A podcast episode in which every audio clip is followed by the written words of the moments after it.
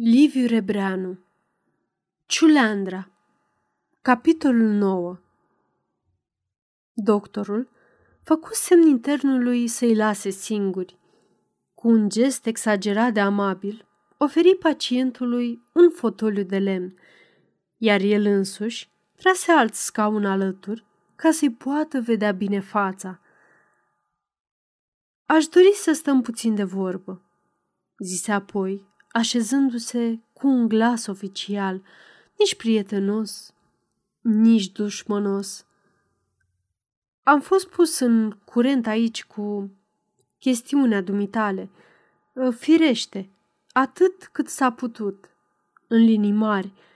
Îți închipui, cred că cele ce mi s-au spus nu m-au lămurit nici pe departe și că, poate chiar în interesul cauzei dumitale, am nevoie de oarecare date precise, pe care să-mi întemeiez o convingere. Vorbind, se uita fix în ochii lui Puiu, pe care privirea stăruitoare îl zăpăci puțin, neștiind dacă trebuie să o înfrunte sau să o ocolească. Se grăbi să răspundă, foarte politicos și cu o tristețe firească în voce. Sunt și trebuie să fiu cu totul la dispoziția dumitale, domnule doctor. Promit să-ți dau orice lămuriri mei cere și oricât de delicate. După cele întâmplate, îmi dau seama că niciun amănunt nu poate fi deprisos și nu poate rămâne ascuns. I se păru că pe figura doctorului tremura o umbră de ironie, deși ar mai fi vrut să adauge ceva despre fatalitatea unor momente, încetă brusc, gândindu-se că acest om nu merită onoarea sincerității sufletului său. Doctorul însă mai așteptă câteva clipe liniștit, privindu-l mereu țintă, iar când văzu că pauza se prelungește prea mult, reluă cu același glas incolor. Chiar adinauri am primit o adresă de la parchet în privința dumitale. Mi se spune că ești învinuit de omucidere, că ar fi însă oarecare indicii că crima s-a săvârșit într-un moment de criză nervoasă, care face necesară examinarea dumitale medicală spre a se constata dacă responsabilitatea legală, în cazul de față, e deplină, parțială sau eventual nulă. Aceasta este o înregistrare cărți audio punct e u. Pentru mai multe informații sau dacă dorești să te oferi voluntar, vizitează w w w punct cărți audio punct e u. Toate înregistrările cărți audio punct e u sunt din domeniu public. Parcă ar fi vrut să încerce efectul cuvintelor. Tăcu. Pacientul asculta cu o vădită încordare, clipind foarte repede. Doctorul urmă cu un accent mai grav. Țin deci să-ți comunic, dacă cumva încă nu știi, că te afli aici sub observație și în stare de arest preventiv, de fapt, deși nu formal. Puiu se sculă în picioare, tulburat, ca și când ar fi vrut să protesteze. Apoi se așeză iar și bâlbâi încurcat. Nu știam asta. Mi se spusese că... A, va să zic că... Arestat totuși. În sfârșit, credeam că... Atunci gardianul care se află în anticamera mea... Da, e agent polițienesc, aprobă medicul, dând și din cap. Fiindcă sanatoriul e particular, n-aș fi primit să adăpostez un arestat oficial și nici să facem observații medicale sub controlul poliției. Pentru asemenea lucruri, justiția are mijloacele și instituțiile ei, dar, fiindcă era un caz special, am admis excepțional ca agentul de pază să stea în sanatoriu sub forma de gardian al dumitale, care să ție locul surorii de caritate. De aceea chiar vreau să te previn că nu poți părăsi camera decât în tovărășia paznicului. O, În privința asta, nici nu era nevoie de avertisment, zise puiul cu o mândrie pe care o simți îndată deplasată și de care se rușină, încât adăugă mai domol: de altfel, situația mea e atât de lamentabilă, atât de... Doctorul strâmbă din umeri. Puiul, încurajat de gestul lui, întrebă, schimbând iar tonul: cel puțin, doctore, spune-mi, cât are să dureze observația asta? Medicul zâmbi. De, știu eu, după împrejurări, o săptămână, două, cel mai mult șase.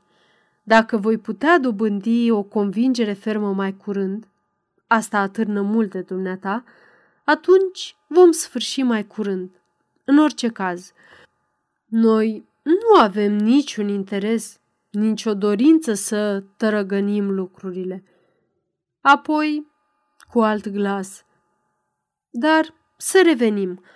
Până acum știu doar că dumneata ți-ai ucis soția. Vrei sau poți să-mi povestești cum și mai cu seamă de ce ai ucis-o? Te rog să nu te mire acest amestec al meu în, să zicem așa, intimitățile dumitale. Deși nu-s judecător de instrucție, trebuie să cunosc împrejurările ca să pot cântări motivele. Puiul tuși încurcat. De clipa aceasta i-a fost frică, de clipa explicațiilor, și iată că acum a sosit. Zise rugător: da, desigur, doctore, dar întrebările dumitale mă strâng de gât, chiar din momentul care a urmat nenorocirea, și totuși nu sunt în stare să găsesc răspunsurile. Doctore, nu sunt în stare. Doctorul insistă simplu: le vom găsi împreună. Trebuie să le găsim. Să reconstituim, deci, desfășurarea evenimentelor cât se poate mai clar. Da, doctore, da, murmură puiul ca un copil devenit cu minte după o pățanie urâtă. Dar amintirile îmi sunt așa de șubrede, tocmai despre momentele cele mai îngrozitoare. Toate s-au petrecut în câteva minute, doctore, în foarte puține minute, și eu eram așa de rătăcit, așa de... Ochii îi se împăienjeneau și glasul îi era înăbușit. Ați avut vreo neînțelegere atunci sau vreo ceartă? Întrebă medicul. Nu, doctore, se repezi puiul, nu. Și asta e mai spăimântător. Dar de ce insiști, doctore? Te rog, te implor. Am să-ți spun tot. Vreau să-ți spun. Ar fi și pentru sufletul meu o ușurare. Și nu știu. Era să mergem la balul de aseară de la curte. Ne îmbrăcasem. Cum vezi, sunt și acum. Madeleine era tăcută, ca totdeauna. Am întrebat-o ceva, nu știu ce. N-a răspuns. Am repetat întrebarea și ea s-a uitat la mine, parcă ar fi fost absentă. N-avea nicio răutate, nimic provocator, nimic supărător, ci numai o absență, și cu toate astea m-a cuprins o mânie. Mi-aduc aminte, ceva ce nu mai simțisem niciodată. Îmi vâjâia urechile și mi se părea că ea țipă și mă insultă, dar nu știu de ce mi se părea. În același timp, îmi dădeam totuși seama că ea tace, că n-a scos un cuvânt, că doar se uită la mine, poate puțin mustrător, în sfârșit. Poate că privirea ei s-a schimbat în sufletul meu, în țipătul acela care îmi vâjâia mereu în timpane. Știu eu, nu știu. Și atunci n-am mai putut îndura țipătul și m-am năpustit asupra ei. Voiam să-i curm țipătul, ca să nu-mi mai spargă urechile sau nu știu. Iar ea, uluită de gestul meu, nu s-a clintit din loc și nici nu s-a apărat. Dacă s-ar fi apărat, desigur mi-aș fi revenit și nu s-ar fi întâmplat nimic. Dar nu s-a apărat și asta m-a înfuriat mai tare și... și... furie, furie! I se încurcă limba. Nu mai putu continua. Izbucni într-un plâns nervos, fără lacrimi, cu sughițuri dureroase și dese. Doctorul așteptă să se liniștească, apoi mai prietenos. Am avut onoarea să fiu prezentat odată soției dumitale, la o sărbare de binefacere. Doamna probabil nici nu mi-a reținut numele, iar dumneata nu erai acolo. A fost o femeie foarte frumoasă. Nu spun eu, ci spunea toată lumea pe acolo. Atunci, poate că...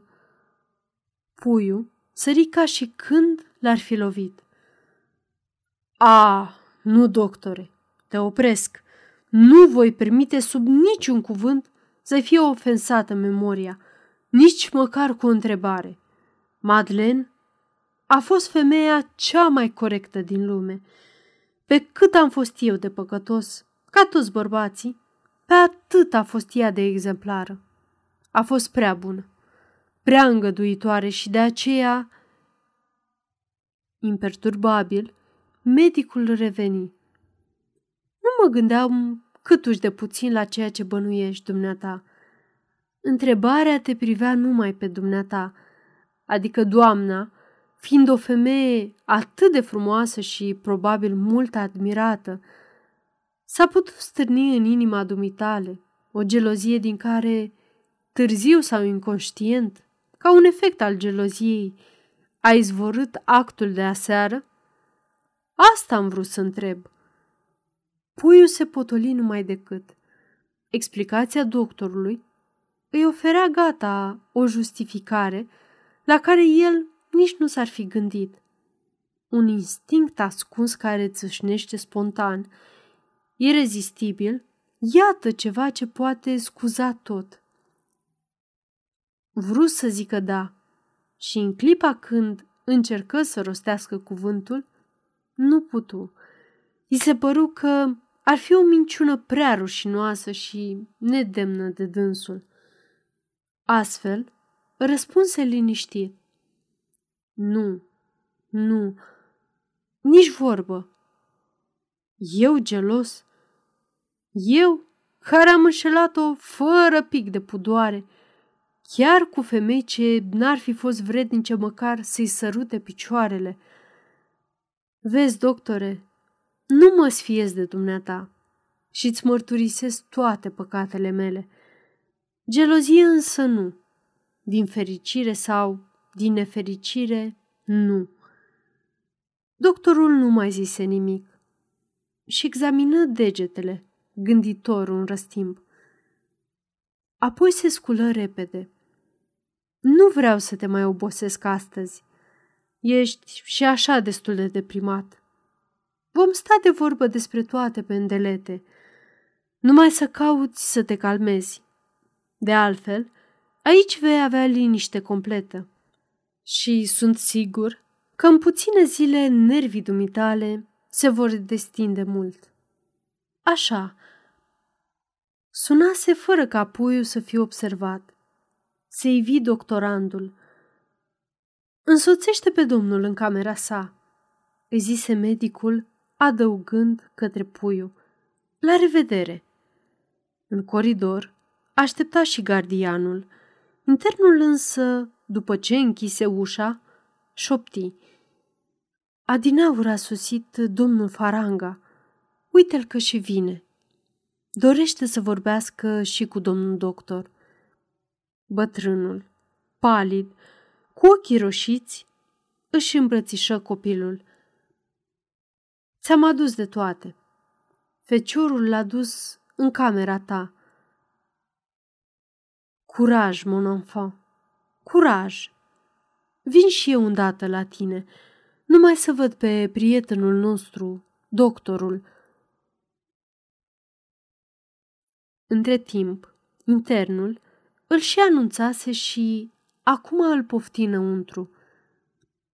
Atantu, murmură Faranga cu un surâs silit, dispărând. Puiul se învioră, parcă ar fi scăpat de toate necazurile. Porni înainte, zâmbind către gardianul care îl urma ca o umbră urâtă.